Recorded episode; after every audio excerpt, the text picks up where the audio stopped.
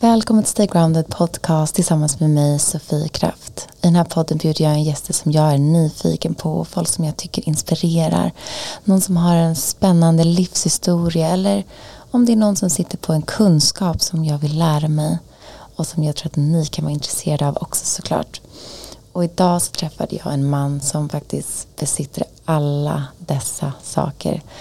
Jag pratar om Diamantis Kokovinos eller som ni kanske känner igen honom, Dr. Diamantis. Han är läkare i kinesisk traditionell medicin. Och wow säger jag bara, vilken kunskap, vilken lära. Kinesisk medicin är något som jag har varit nyfiken på länge och som jag faktiskt inte kan så mycket om. Men jag är så fascinerad av den världen med akupunktur och örter och, och ja, det har varit så spännande att sitta ner med Diamantis och prata om, om livet och om hur vi kan läka oss själva. För det är så viktigt att vi tar makten över våra liv. Och det här var en påminnelse att det är bara du som kan läka dig själv. Du kan få hur mycket tips och tricks utifrån men när det kommer till kritan så är det faktiskt du som måste läka dig själv. Och då är vi glada att vi har människor som Diamantis med oss som har så mycket kunskap och delar med sig av sin, sina lärdomar och hans gåva verkligen. Ja, ah, det här är ett av mina favoritavsnitt måste jag säga och det ska bli så fint att dela det här avsnittet med er. Tusen tack för att ni lyssnar. Tack för att ni är med oss i Stay Grounded. Och här kommer Diamantis Kokovinos i Stay Grounded Podcast. Varsågoda. Música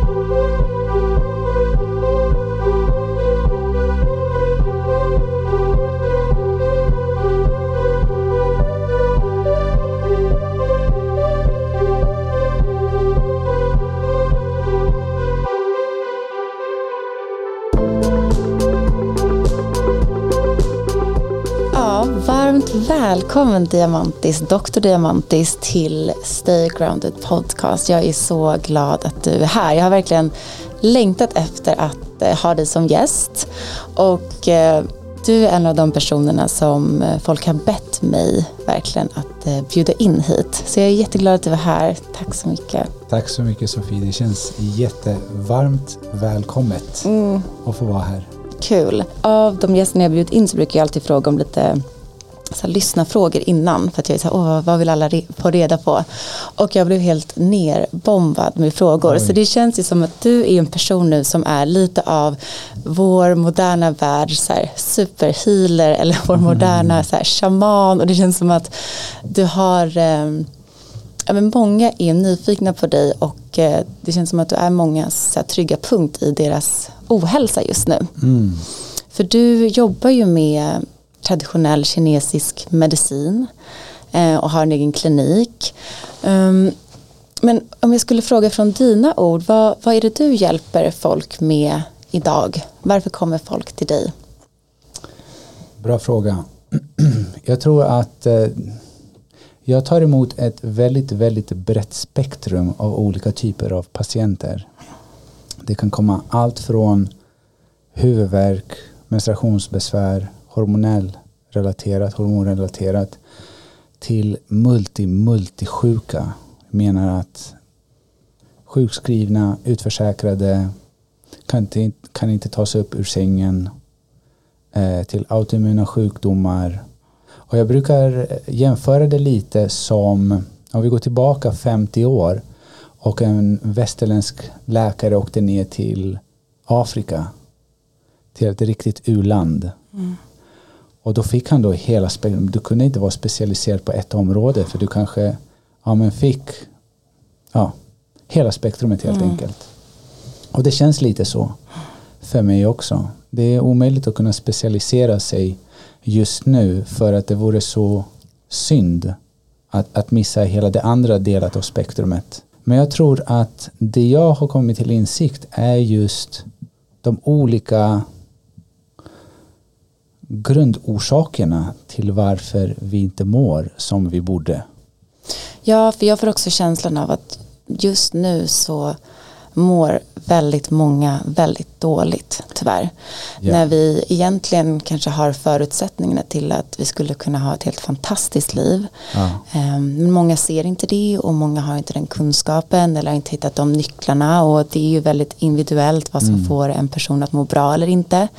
Och du är specialiserad i en väldigt så gammal traditionell lära, kinesisk medicin. Och hur kom det sig att du kom in på den, den läran? Eh, jag har ju läst lite om dig att du bott i Kina i fem år, men jag skulle vilja höra från dina ord hur allting började från, för dig att bli intresserad inom det här ämnet. Ja.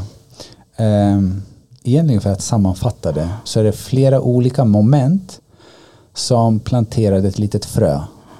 Allt från att jag var ja, men, mellan fem och tio år och spenderade mina somrar i Grekland och jag älskade att vara med min farfar, farfar Diamantis ute i hans lilla rabatt och gro våra egna tomater och vattna och hämta vatten då från brunnen han grävde själv till att gå ner till eh, källaren där det hängde en massa olika örter som han hade Mm, plockat. så din farfar var redan, han höll på mycket med det i sin, alltså som du fick ta del av det i din barndom. Egentligen så var han ingen så här utmärkt eh, ört, eh, i örtkunskap. Men det här var någonting, varje hem hade ett örtapotek. Mm. Och alla hade kamomillte för febern och alla hade mynta och alla hade någonting annat. Mm, det var en del av deras vardag. Precis. Det är så här, självklart skulle du ha lite av allt det här. För att ifall du skulle råka ut för det, då tar du lite av det och lite av det andra.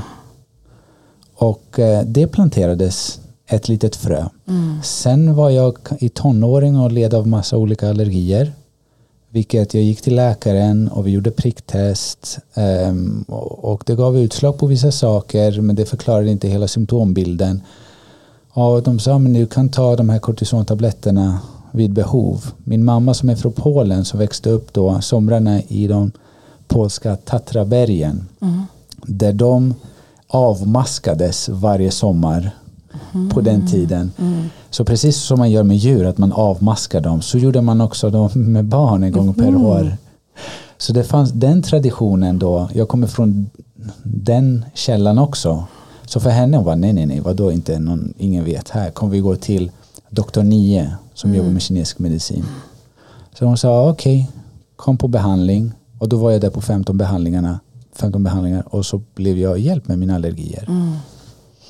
Och där var det då ett frön som, som, som, såddes för att jag var mystiken bakom det var, det var det tilltalade mig så mycket att ta reda på vad är det? Mm. För det är ju en stor skillnad kanske mot den västerländska medicinen som vi har. Bara ta ett piller men om du går, gick när du redan var tonåring till doktor Nio och fick den här örtläran på ett annat Ja. sätt eh, så är det självklart en helt annan värld som är väldigt mystisk. För man förstår inte riktigt hur det fungerar. Nej, vi har ju utvecklat olika typer av koncept och metodiker och system. Och allt det då, vi använder oss av metaforer inom kinesisk medicin. Allt det är då egentligen för att beskriva och förklara någonting som i grund och botten är oförklarligt. Mm. Jättemystisk. Men det är det. Jag brukar kalla det också, i alla fall i den inre esoteriska resan och jag är nästan säker på att vi kommer komma till det området också, just med det emotionella. Men det är det psykologiska eventhorisonten som det finns en punkt där du kan förklara saker och ting och därefter så här, från det fysiska du går till det emotionella, från det emotionella till det energiska, energiska kanske från det till det andliga och därefter du kan inte förklara det med ord. Du behöver uppleva det. Mm. Och då är du då passerat den här psykologiska eventhorisonten. Och likartat då finns det också inom medicin. Mm, vad häftigt. Ja. Men när du var 14 då, 15 när du var tonåring hade gått de här, äh, liksom läkt dig själv och din allergi. Mm. Hur, eh, hur hamnade du i Kina efter det? Det är ganska långt steg Ja. att, att, att vara nyfiken på det som tonåring Ja. och att sen faktiskt ta ett beslut att, att eh, flytta till Kina och studera kinesisk medicin Precis. så som du har gjort. Så jag spelade basket och då spelade jag professionellt i Grekland. Jag kom tillbaka, fortsatte två år till. Jag kände att det här inte var min sanning. Men första steget, och det blev naprapati för att mm. kinesisk medicin kändes lite för långt. Och jag är så tacksam att jag läste till naprapat, ett fantastisk medicinsk modell. Gjorde du det här i Sverige? Ja, i Stockholm. Mm. Så läste fyra år. Redan i mitten av utbildningen visste jag att det skulle varit Kina. Jag var pratade med nio, nio som du vill lära dig här på riktigt, du behöver åka till Kina. Mm. Och då gick jag hem och berättade till min fru att älskling, mm. by the way. Nej men hon visste från början ja. att det här var någonting som tilltalade mig. Och sen var det, jag var 28 år och eh, då var jag nog mogen och redo för att inte bara flytta till Kina men också flytta från Sverige. Mm. Mm. Men vilket häftigt val att eh, eller beslut att ta det tillsammans med din fru och ja, wow, jättehäftigt. Ja. Hur var det att bo där i fem år? Det var det bästa jag gjort. Ja. Otroligt utmanande på väldigt många olika plan. Och det var så många gånger man tänkte vad gör vi här? Det kommer aldrig ta slut. Kan vi inte bara sticka och skita i det här? Men eh, tack och lov någonstans djupt inne så visste man att ja, det här är vägen. Mm. Hur ser en sån utbildning ut? För jag tror mycket på att man behöver testa mycket själv för att vet, se om det funkar. Är det, var det liksom ett stort buffé av alla kinesiska örter och mediciner och fick ni liksom testa er fram? Eller hur? Jag blir bara nyfiken på hur en sån utbildning faktiskt går till. Ja. det känns som att det är så mycket kunskap ja. från så här tusentals år som ska komprimeras till en, en, en, kurs, en utbildning. Ja, så det är en femårig heltidsutbildning mm. och det är, det är en läkarutbildning inom kinesisk medicin där vi börjar med främst då västerländska medicinska kurser. Vi dissekerar under ett halvår och sen efter Uh, andra året började vi, nej första året hade vi några kurser introduktion till kinesisk medicinsk teori. Och sen när skiftar det här från andra tredje året då går det mer över till bara kinesisk medicin. Mm. Och min major var örter och min minor var eh, akupunktur. Mm. Och eh, trots att jag hade läst då naprapati tidigare och vilket var ganska hög takt. Det var så här, ingenting i jämförelse med takten i Kina. Och det var så lustigt för det var vid ett tillfälle, jag räckte upp handen precis innan vi skulle ha så tenta. Då sa jag, excuse me, eh, är det menat att vi ska komma ihåg allt det här? Ja. ja. då var det så här, ja självklart. Jag kan inte redan nu. ja men lite så. Ja. Och det var så mycket, Galet. Ja, för att bara få in så mycket information som möjligt. Eh, och såklart så, som varje utbildning så behöver det här landa, marineras, sorteras, mm. upprepas igen och igen och igen och sen efter ett tag, efter några år så börjar man se då i dimman börjar man se ett mönster mm. och så mm. börjar man få, aha okej, okay. kopplar man samman olika punkter och så provar man sig fram och så ser man att det funkar och så blir man förvånad, överraskad. Mm. Holy crap, det här funkar på riktigt. ja. ja. Men vad skulle du säga är de största skillnaderna mellan liksom, västerländsk medicin och kinesisk eh, medicin med akupunktur och örter? Ja. Vi kan eh, generalisera och se de största skillnaderna. Mm. Den ena är reduktionistisk typ av medicin och den andra är en holistisk. Mm.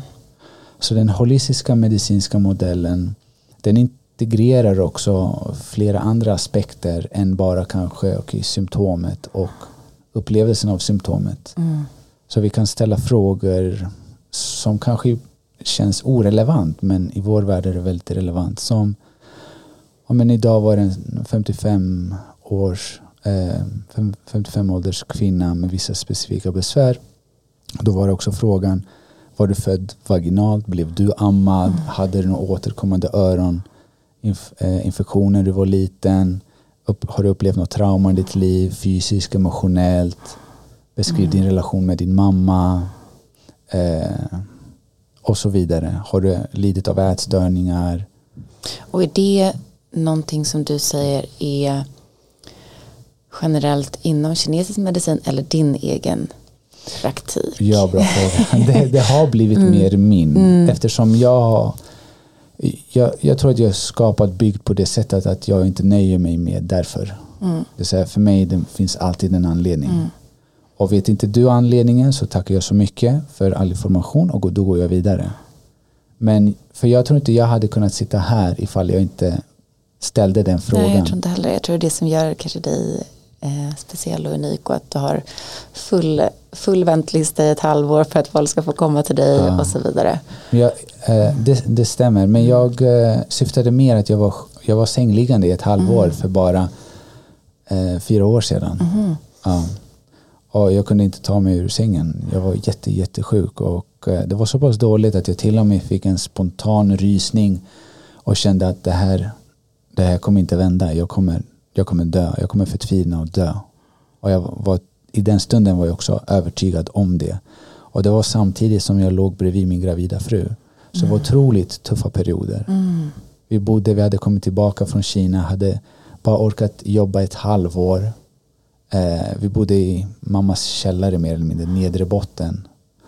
Och eh, hade lagt ner alla mina pengar på att försöka ta reda på vad som är mitt besvär. Och Och hade du då tidigare gått till en icke-kinesisk eh, läkare menar du att Ja. du hade mer fått sökt hjälp här i Sverige på Ja, självklart. Och, och jag har ingenting emot Mm. ingen medicinsk modell och västerländsk Mm. medicin tycker jag har fantastiska områden.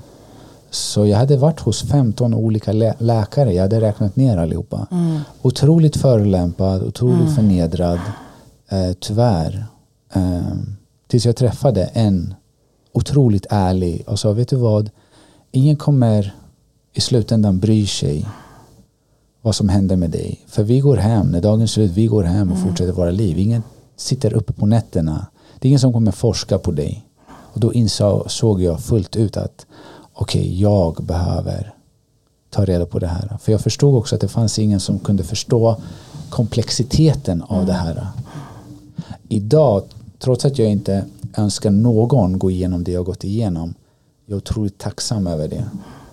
Ja, det var som att du fick testa din egen läran på dig själv och få ställa de där kanske obekväma frågorna och gå tillbaka steg för steg som inte en doktor kan bara säga det här är ditt symptom, det här kan vi läka dig. Ja.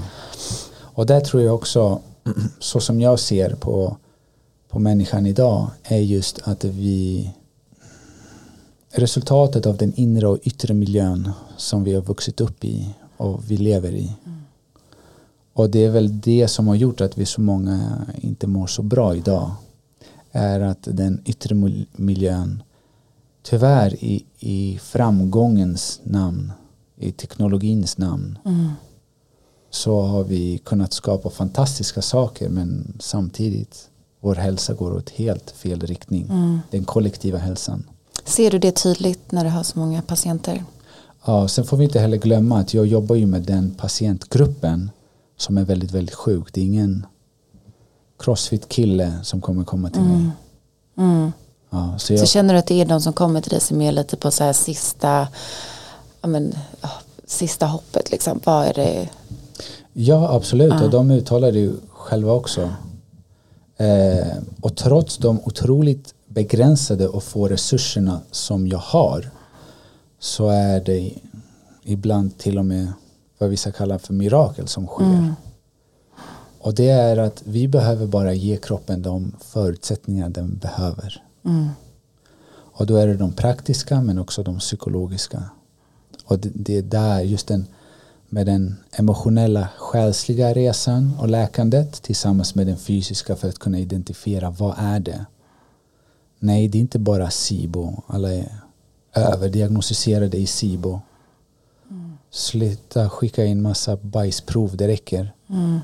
Det, det, det kommer längre fram, längre ner i den här pipelinen. Du måste ju börja i en form av hierarki vart du ska börja. och där är också någonting med erfarenhet som jag börjat se. Okej, vad är det? Vart ska vi börja någonstans? Mm.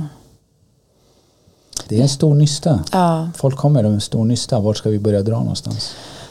Men hur tror du vi kan sammankoppla de här värdena lite lättare då? Om vi börjar i Sverige där du är och du, Mm. du ser hur, du har själv varit med om hur det svenska systemet, läkarsystemet har behandlat dig. Mm. Eh, Du vet vad du kan hjälpa dina patienter. Du ser hur ni kan hitta vägarna där det kanske känns jättemörkt och eh, man tror inte det finns någon utväg.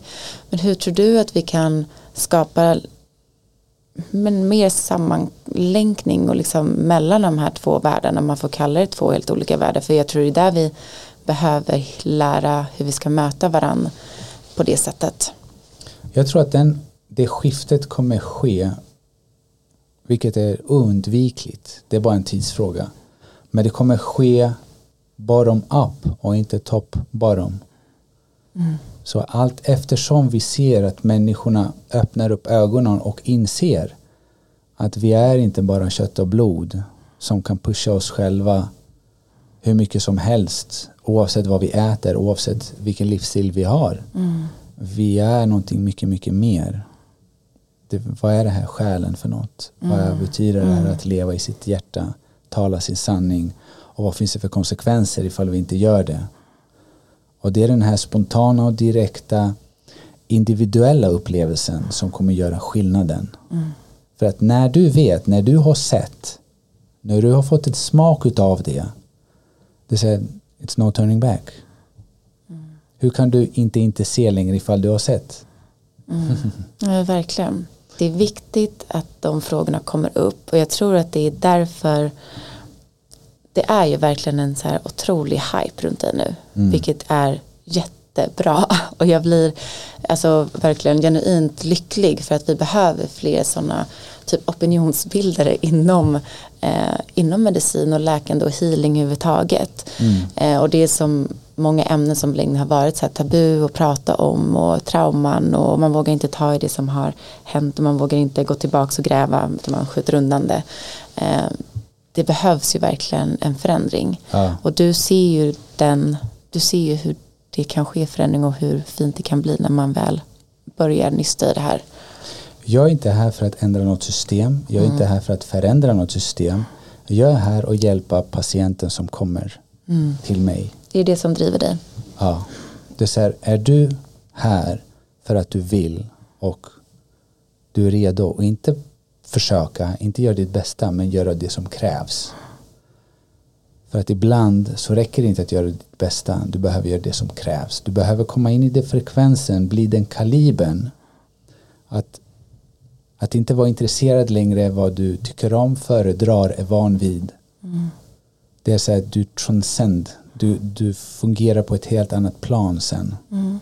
Men hur kan vi, eller hur skulle du beskriva att en eh, en patient eller hur en kur, hur ser det ut när man jobbar med dig? Du sa mm. att ni första mötet så pratar ni, går ni mycket tillbaka i tiden och pratar till och med så här, hur var du född? Eh, det är ju otroligt att du ställer de frågorna för att det är ju väsentligt faktiskt. Hur Inte du... bara det också, vart någonstans? Mm. Det, vissa kommer då från Latinamerika, födda kanske mitten 17, eh, 70-talet, Chile då det var en statskupp och det var diktatur där stress i hela landet liksom. Ja precis. Var du då i mammas mage och badade i hennes stresshormoner mm. det är klart det kommer påverka det och mm. vi vet det utav epigenetiska studier som finns. Um, vi kan ta ett annat exempel är under andra världskriget. Gud, det är så intressant. ja men Belgien andra världskriget, tyskarna kom och tog all deras mat. De gravida som var väldigt restriktiva med kaloriintaget. Barnen hade en större benägenhet att vara överviktiga. Mm. Det här är epigenetiska faktorer, hur det påverkar vår, vår hälsa idag. Um, adopterade från Sydostasien eller Latinamerika. Vad händer när du blir tagen, när du blir lämnad, när du inte får den här anknytningen, ja. exakt, värmen, kärleken, mm. medgivandet att du får älska dig själv. Vilket vi alla går igenom på ett eller annat sätt. Vilket också är roten till väldigt mycket. Mm. Att vi inte kan, att vi inte lärt oss, att vi inte ger oss själva tillåtelsen. Mm. Så du ser vad vi kan vara överens om, oavsett vilken modell du jobbar efter, är att nervsystemet behöver vara här och nu för att kroppen ska kunna fungera som den ska och läka. För det är endast kroppen kan läka. Jag kan inte läka någon, jag kan inte bota någon. Vad jag gör är att jag tillsammans med patienten skapar förutsättningarna för att kroppen ska läka. Mm.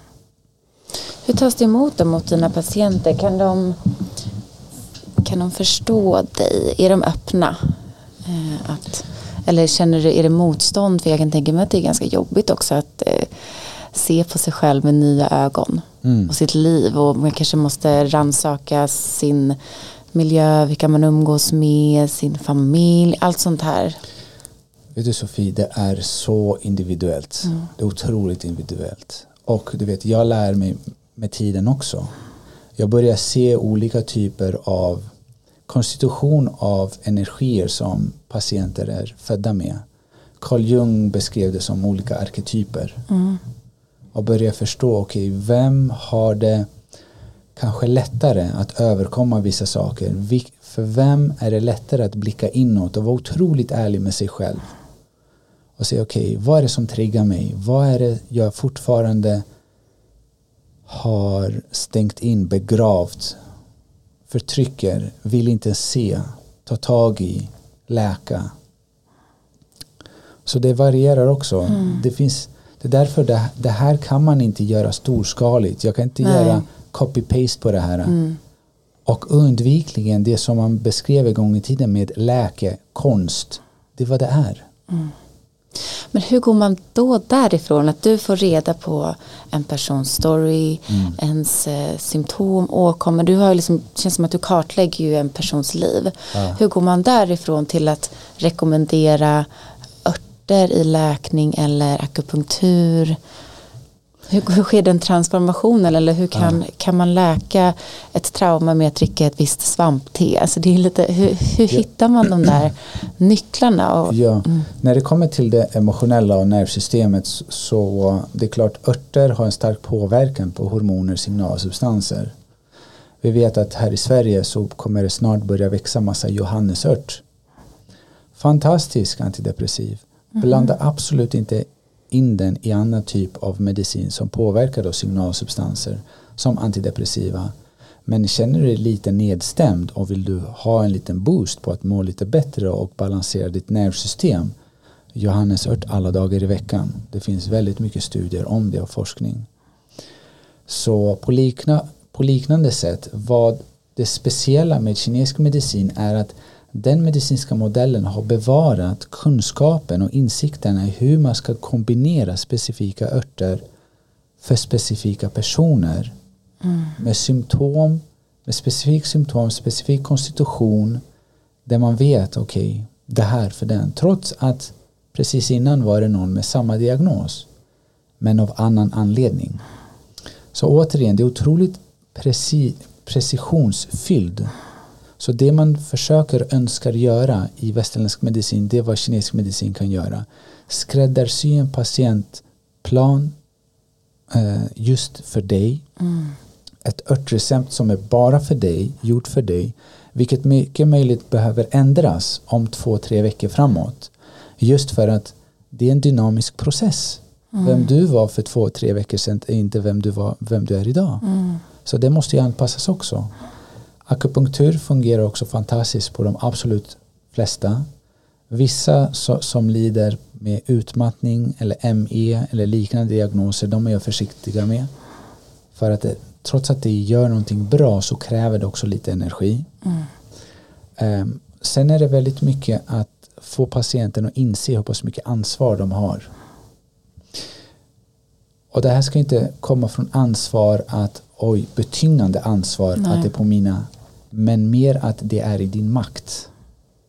Exakt. Det är i din makt. Och du kan.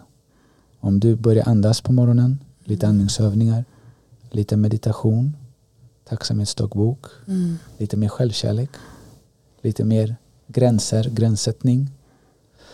Och vissa ber ju dem skriva ett brev till om har de haft ett problemområde hela livet som endometrios i 30 år kommer det vara positiva eller negativa känslor kring det området? Ja, men högst troligt negativa.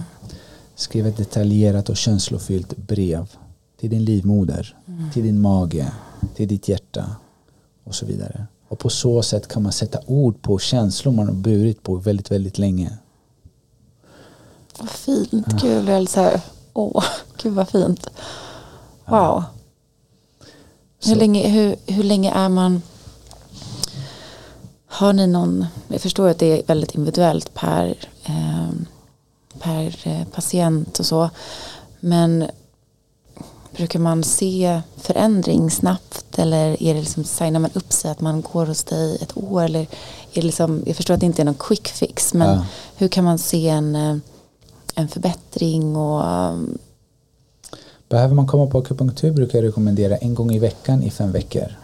Så det är en kur. mm, Man får örter i början av fem veckors kuren och i slutet. Under tiden så gör man också livsstilsförändringar. mm, Jag brukar utesluta socker, mejeri, vete. Sen när det kommer till, till kött eller inte kött väldigt individuellt och beror på årstiden. mm, Generellt sett mer växtbaserat under sommaren, lite mer animaliskt under vintern. Och bort med diets och alla namn och koncept. mm, alla regler. alla regler. Mm, Helst inga mänskliga påhitt. Bara för att Livsmedelsverket har sagt okej du kan äta det, det är, betyder att det är bra för mig. Är det vad jag behöver äta?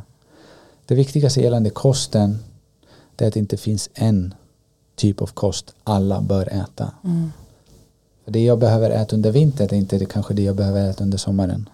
Det jag borde äta när jag är 20 år och tränade är inte någonting jag behöver äta nu. mm. Så återigen, det är väldigt individuellt. Ja, verkligen. Och jag tycker det är så fint att du har skapat så många olika kanaler som du kan hjälpa människor. För nu när jag innan jag träffade dig så började jag kolla, jag bara, men gud, det är ja, men dels din klinik och där kan du ju ta bara tillräckligt så många som du liksom förmår i din, din vardag. Precis. Men att du också har din, din podd där du går igenom så steg för steg olika delar av kinesisk medicin och hur du jobbar och Mm. hur man läker sig själv och hur man kan tänka på andning eller hur man kan tänka med örter eller hur man kan tänka på, ja men du vet, hela din, det känns som att det är fint att så här delat ut delar av din, din utbildning och din kunskap till så många människor så att fler kan nå den.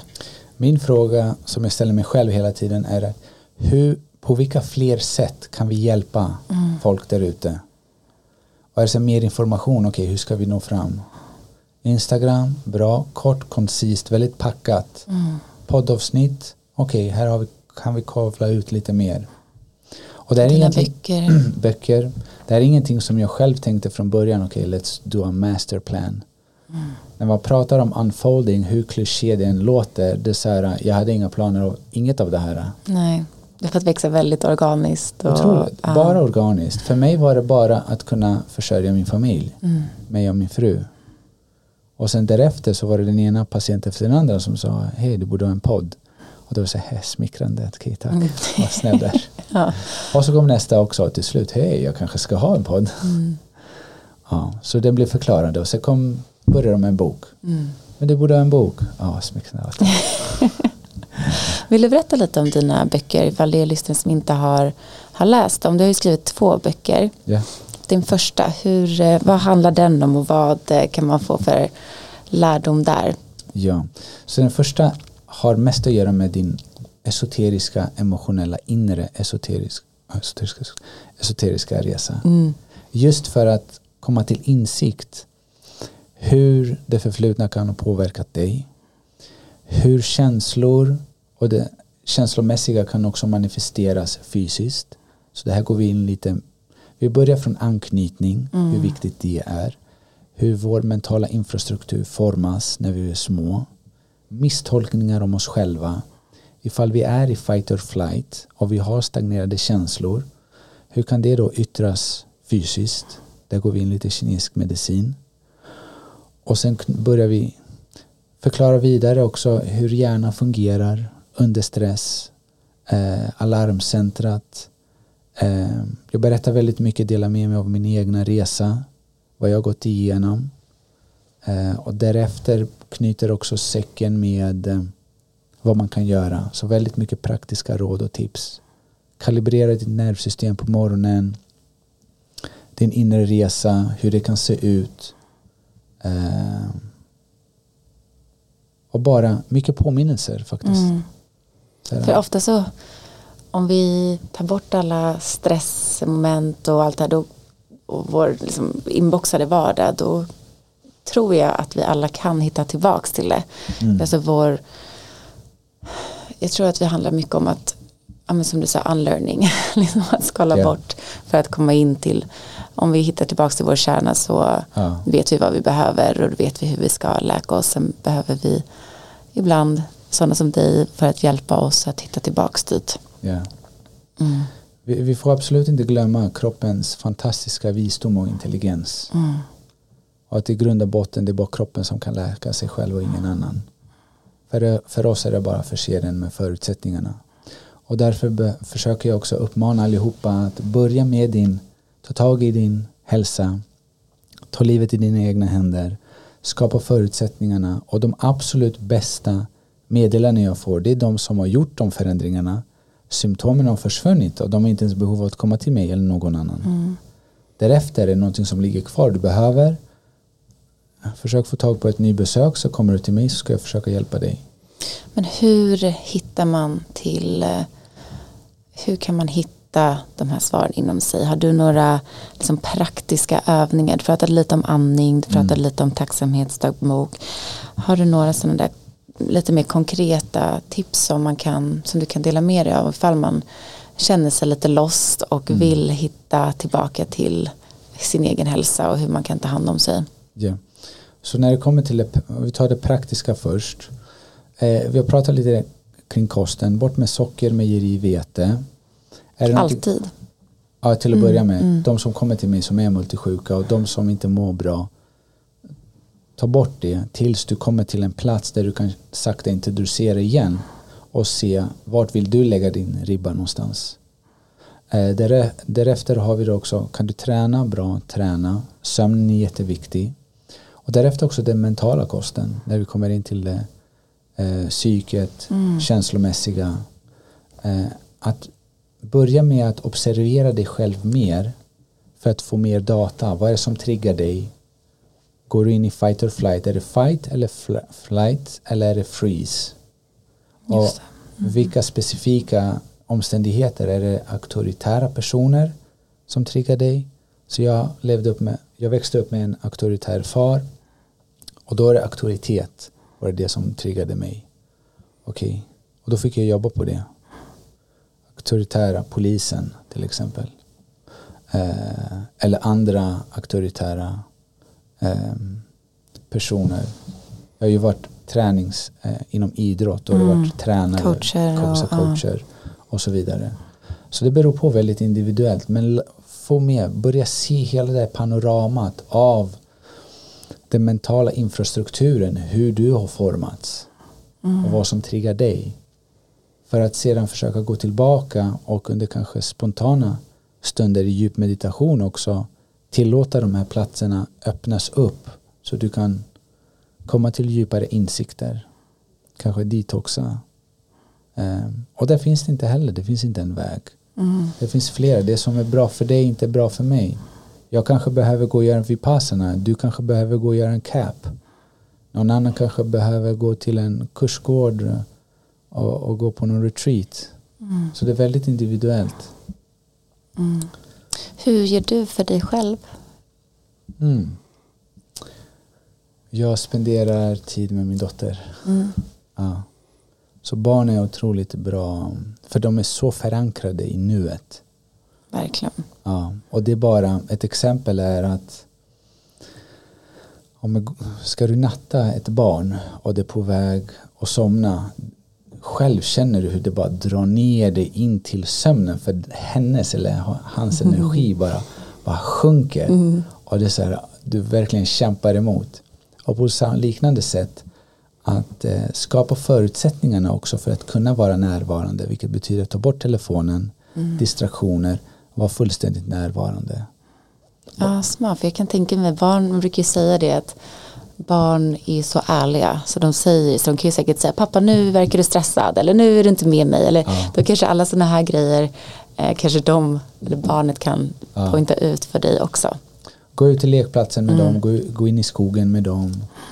Eh, lekfullheten, vi behöver få tillbaka lekfullheten. Mm. Men för att med lekfullheten kommer också lättsamheten. För allt vi går igenom i det här inre, det är inte så för varje moment ifall vi känner åh vad tungt det är. Åh, nu missar jag det här mm, i min vardag. Eller jag blev sen här eller jag klantade mig där. Ifall vi har den här lättsamheten med oss. Vi överkommer det. Mm. Verkligen. Men vad tror du är den största boven i att folk, eh, att människor mår så dåligt som många gör just nu? Jag tror att stress är det som påverkar oss till nästan alla sjukdomar, att det är grunden. Ja. Men hur, vad, vad men, tror du? Men stress är ett symptom, ja. inte orsaken heller. Är sant. Ja. Så vi ser under stress, för mm. vi kan säga okej, okay, alla de kroniska sjukdomarna, stress är en, är en faktor, men orsaken till stress är också, är också här, individuell kanske. Ja, men det är den här inre konflikten hos individen. Mm. Så vad som händer är att det som egentligen är naturligt uh, att känna sig kanske inte tillräcklig för att mamma och pappa inte alltid har tiden att vara med dig och vi misstolkar det som att det är mitt fel. För att vi behöver två saker, eller barn behöver två saker och det är fysisk näring och sen är det den emotionella mm. anknytningsdelen. Och vi kommer alltid offra vårt autentiska jag för att få ha den här anknytningsdelen med föräldern. För sanningen är att det finns inga föräldrar som har den exakta rätta formen i hur de ska uppfostra barnen. Det är därför det engelska ordspråket säger just don't screw up the kids too much. Mm. Så vi alla kommer komma ut screwed up på ett eller annat sätt. Och vi kommer screw up our kids också. Men så länge det inte är too much. Men vad som händer är att när vi blir objektifierade och när allting blir en prestation från skolan till idrotten och så vidare. Då har vi också hela industrin som rider på den här osäkerheten och på objektifieringen av individen. Mm. Det så, ah, du vill vara så unik. Här, kom in här, ska visa dig 171 jeans du kan välja mellan. Ja, du köpte en igår. Ja, men du köpte inte den här igår. Så då går vi in, då, då rider industrin på den här vågen för att vi kan endast då vara konsumenter. Mm. Du ser, om, om, du, om vi alla kollektiv vaknar upp och kollar i vår garderob att vi har faktiskt kläder för ett bra tag framöver vad skulle hända med den industrin och klädindustrin? Och så många industrier. Så den, den lever ju på att individen fortfarande miss, misstolkat att det är någonting som fattas från den. Mm. Och vi försöker fylla det med saker. Eller med titlar. Mm. Jag och det där som du nämnde att det är en sån strävan i att alla ska vara bäst. Mm. Jag, jag, tänkte på det senaste helgen så jag pratade med mina kompisar om det. Att det är sånt fokus på att man ska vara bäst på jobbet och bäst mm. på det. Och då blir det så här, men vad, är det, vad handlar det om mm. att man ska vara bäst? Eh, och jag läste nu av en slump det, att du hade skrivit någonting om det på din Instagram också. Så alla strävar efter att vara bäst men, men det viktiga är väl att du är du, att du är din unika du. Um, Se bara till att vara den enda. Mm. Och, det, och det är det enda vi kan vara egentligen. Exakt, det är det. Och sluta pretend. Mm. Ja. Men att vara den enda innebär också det är det som intellektuellt enkelt, känslomässigt lite utmanande. Mm. Men det är en del av hela resan också. Mm. Och det här utmaningen är då, vilket innebär då att komma till insikt med vad jag egentligen tror om mig själv och alla de sekundära känslorna som är kopplade till de tron som skam och skuld och rädsla. Och vi pratar egentligen om det mänskliga lidandet. Mm. Och det är en del av den mänskliga upplevelsen. vägen ur mänskliga lidandet är igenom lidandet. Det är inte att förtrycka och försöka gräva ner och stänga av. Mm. Det är när man kommer till insikt att det handlar egentligen om när vi säger expandera, att komma djupare in till din sanning det sker en form av expansion. I den här expansionen sker en integrering. Vi integrerar även de sidorna som vi befarar är sanna. De som vi egentligen tror om oss själva. mm. som vi inte vill att någon annan ska se. Och det kan ju egentligen vara väldigt spännande. Mm. Jag försöker, men jag har mycket kvinnoretreats och möter väldigt mycket kvinnor som, som mår dåligt på olika sätt. Och jag försöker alltid att vända det här att men vad spännande att du känner det här. Mm. Det är nu du kan så här, ta reda på det och du kan liksom lära känna dig själv på riktigt. Ja. Så det är ju inte en, egentligen en dålig sak att man börjar ta tag i sig eller att man det är ju bara, för mig är det bara positivt även om det kommer kännas jobbigt och vi kommer känna mycket känslor men wow vad spännande det är ja. när vi gör det. Och det är så här, just keep going. Mm. Uh, you're doing your thing. Mm. Bara fortsätt. Det bara en tidsfråga. Mm. Um, det triggar ju de absolut mest primitiva känslorna av rädsla. Övergivenhet, utstött, rädsla för att dö. Mm. Och självklart så um, är det någonting som vill fly från det. För trots att de känslorna inte kan bryta oss i två bitar, vi kan inte skadas av dem, det är otroligt obehagligt. Men ifall vi vet djupt, djupt inne att jag är safe och det är där kvinnocirkeln, fantastiskt att jag får höra det här. Och alla som lyssnar, kvinnocirklar, alla mm. kvinnor, varsågoda. ja. Någonstans jag önskar att jag var en kvinna så jag mm. kunde skapa kvinnocirklar åt kvinnor. Nej men det är ju otroligt läkande. Ja. Alltså det är ju, jag blir lika fascinerad varje gång. Att vi läker varann så mycket genom att vi vågar öppna upp och vågar visa våra osäkerheter. Mm. Eh, för att man inser, men gud vad vi är lika fast mm. vi är olika men att vi kan stötta varandra så otroligt mycket. Precis. Det är verkligen en magi i det. Ja. ja, jag tror också att vi måste hitta tillbaka till det. Till det här systerskapet, mm.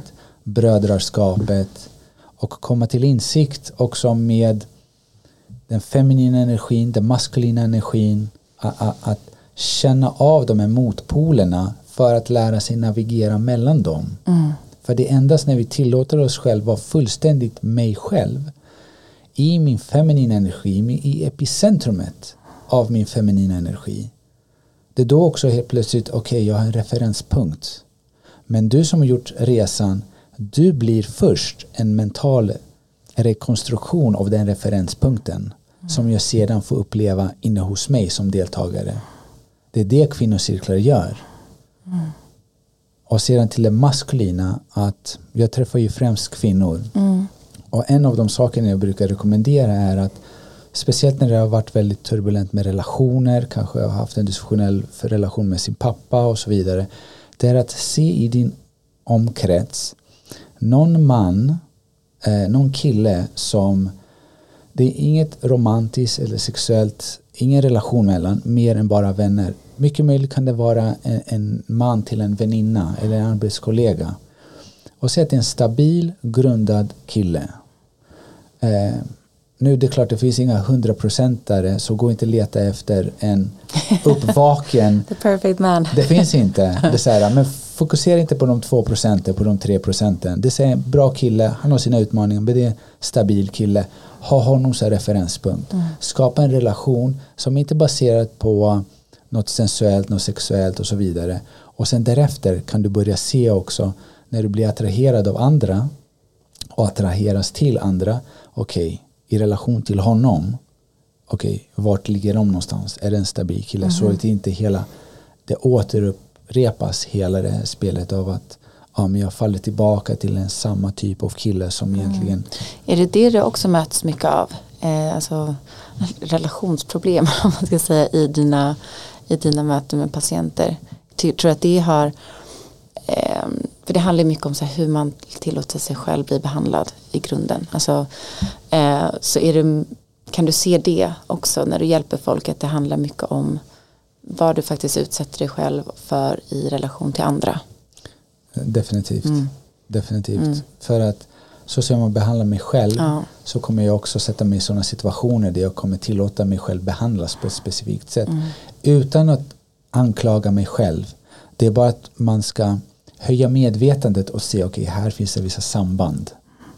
För att sedan när man i praktiken hamnar där att man också börjar tillåta sig själv lita på den intuitionen och magkänslan där man kanske i början inte hade mm. och säga okej, okay, är det här bra för mig eh, eller inte sen finns det ju det är inte av en tillfällighet att väldigt många pratar om att ett par eller två personer i ett par attraheras beroende på deras trauman hur pass mycket trauma någon mm. bär på eller inte så, så där och traumat kan ha uttryckt sig på olika sätt. Man kan ha upplevt, upplevt olika saker. Men någonstans så finns det någon form av okej okay, jag slickar ditt sår, du slickar mitt mm, sår. Ja. Mm. Intressant. Ja. Och resan i den här självläkande resan blir då till slut att man tar tag i de praktiska sakerna och de emotionella och att man börjar gör, våga göra saker som man vet är bra för mig fast kanske känns lite jobbigt. Och ibland kan det vara så att jag behöver jobba med min, med min mindset, att ändra mina tankar för att våga göra de här, kanske ansöka om ett nytt arbete eller gå och fråga någon och gå ut eller det kan vara vad som helst som känns jobbigt. Men ibland så behöver man bara göra det för att omprogrammera sin hjärna genom att visa att jag kan. Mm.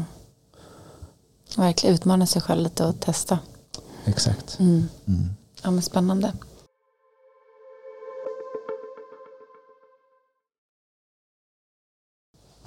Hej på er!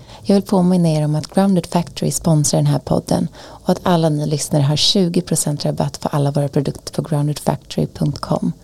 Vi har miljövänliga yogamattor i veganskt läder, sommarens finaste kaftaner, tote bags. Så gå in och kika på hemsidan nu och även där kan du läsa om olika artiklar för ditt välmående. Stay Grounded ger dig 20% på hela sortimentet. Varsågoda.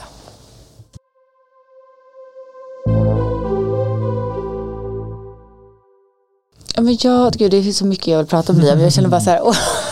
Spara lite till nästa gång också. Jag sparar lite till nästa gång. Men jag, jag har ju fått så många lyssnarfrågor som jag sa till dig. Yeah. Och jag tänkte, jag har verkligen inte jag kan verkligen inte ställa alla och många var väldigt personliga liksom, ja. åkommor. Men jag tänkte jag valde ut några som jag tänker kanske fler um, kanske är frågor som fler går att fundera på. Så till exempel, hur kan man motverka håravfall i tidig ålder?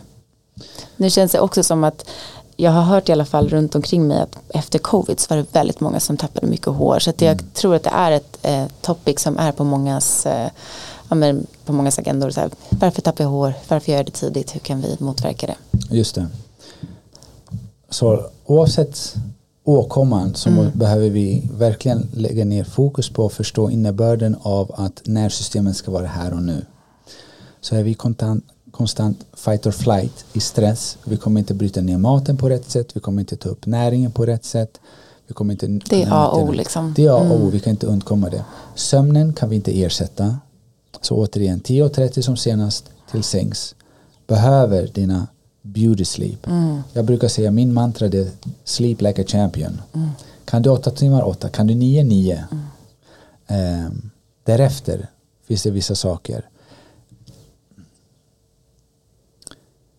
Det kan vara näringsbrist. Så vi vet zink, viktigt. Kollagen, viktigt. C-vitamin, viktigt. B-komplex, viktigt. Okej. Okay. Sen finns det vissa örter. Så jag har på min hemsida en produkt som heter Hair Strong. Mm.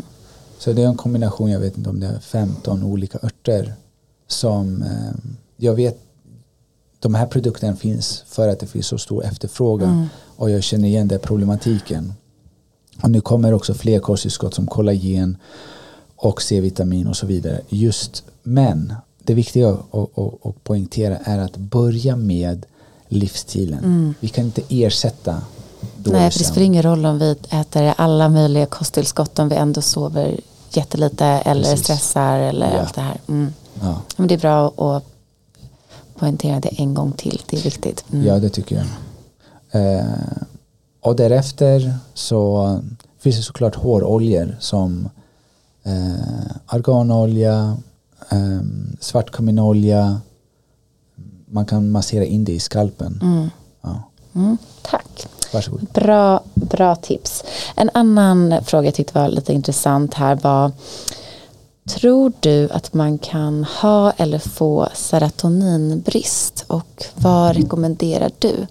Och där måste jag själv komma in med en, bara en side story för att jag, eh, jag gjorde ayahuasca för några månader sedan och då fyller man ju, eller tömmer man ju ut mycket serotonin. Och då sa vår eh, terapeut efteråt att vi skulle fylla på med mycket grön mat. Allt som var typ grönt i olika former. Så det var det jag hade så här, ah, men det ska vara bra för serotonin. Vad säger du som är kinesisk eh, läkare, läkare medicin? Så när det kommer till signalsubstanserna, kinesisk medicin ser det att det, vi refererar till symptomen eller funktionen av signalsubstansen till hjärtats organ. Mm. Och det, det är lätt att gräva in sig i, i i takt med biohacking-trenden att vi ska hacka nu våra signalsubstanser och dopaminet och serotoninet oavsett vilken nin där så är det viktigt återigen tillbaka till här och nu och se det mer från ett holistiskt för att även hur ska jag öka mina serotoninnivåer återigen det är väldigt reduktionistiskt mm. perspektiv mm. eh, sen såklart eh, när vi har gjort allt alla livsstilsförändringarna som tjänar vår hälsa. Så återigen, Johannesört, fantastisk. Um, sen har vi, har man i kombination med det också besvär med sömnen, för det, från serotonin blir det sen också melatonin, uh, så kan man prova en produkt som jag har som är goodnight. Så den hjälper till. Det lustiga är att personer som tror att de har väldigt låg serotonin, när vi gör funktionsmedicinska tester så ser vi att de är off the chart med serotonin. Mm. Så det är inte by the book, okej okay, de här symptomen serotonin. Det kan vara något annat. Något annat vilket ja, skapar man, mm. Inflammation i sig kan också skapa depressivt liknande upplevelser. Mm, såklart. Ja, då tror man nej jag måste ha mer serotonin i kroppen ja men få bort eh, inflammationen så får du se hur allting egentligen är. Mm. Och det här kan vi ta då metaforen med, med eh, eller den analogy med ballongen, heliumballongen. Så kan vi ty tycka att okej, okay, men hur kan jag trycka in mer helium i ballongen? Ja, men kolla egentligen vad är det som tynger den? De blyplattorna som det egentligen håller ner den. Så jobba bort det så mm. får du se att exakt som det är är det bra nog och den lyfter och flyger. Mm. Mm. Fint. Tack. Mm. um, vad har du för syn på alkohol? Får vi dricka det?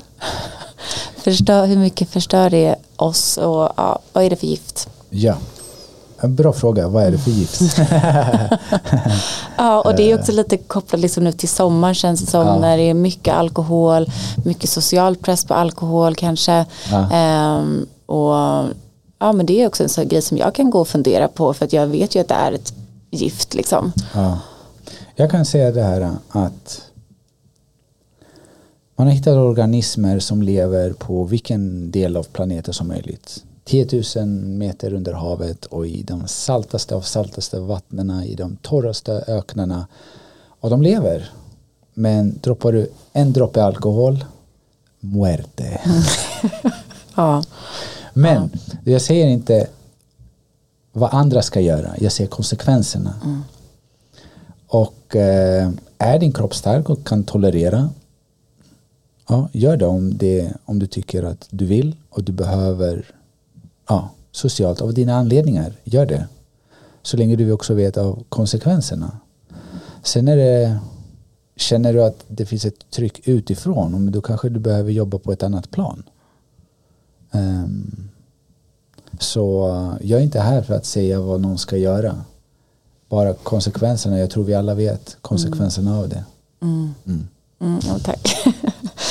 ja, men eh, jag tror att vi avrundar där faktiskt. Jag känner att jag är jätteinspirerad och jag känner att det behövs fler som du. Tack mm. för allt fina arbete du gör. Eh, och som jag sa till dig innan här så var det så många som skrev till mig eh, när jag berättade att jag skulle med dig i podden och var så här, gud jag tycker han är så fantastisk, han har hjälpt mig eller han har hjälpt min mamma. Mm. Eh, så du, jag vill bara dela det med dig att du gör verkligen ett jättefint jobb och eh, är så uppskattad av väldigt, väldigt många. Tack. Jag behöver ibland stanna upp och ta in lite för Mm. att när man är i den farten och egentligen bara släcker bränder och försöker hjälpa, man, man ser inte. Men jag är bara glad. Mm. Det här är också, jag kan inte rå för att göra det jag gör. Återigen, jag är inte här för att förändra världen på något vis. Jag gör det som känns rätt och bra i Mm. mitt hjärta. Jag tycker det är fint som du avslutar dina poddar med att du har din hälsa i, i dina händer. Och jag tror det är en viktig påminnelse för alla oss att komma ihåg att det är faktiskt bara du själv som kan läka dig själv. Eh, sen är det jättefint att vi kan få guidning och tips på vägen. Mm. Men att i, i slutändan så är det faktiskt du som skapar ditt eget liv. Mm. Du som kan läka dig själv. Um, Ta tillbaka makten. ta tillbaka makten över ditt liv. Samla din energi. Mm. Aha. Ja. Stort tack för att du har varit med och gästat sig Grounded. Jag ser fram emot nästa gång redan. Tack så mycket Sofie, det var ära här. ja, tack.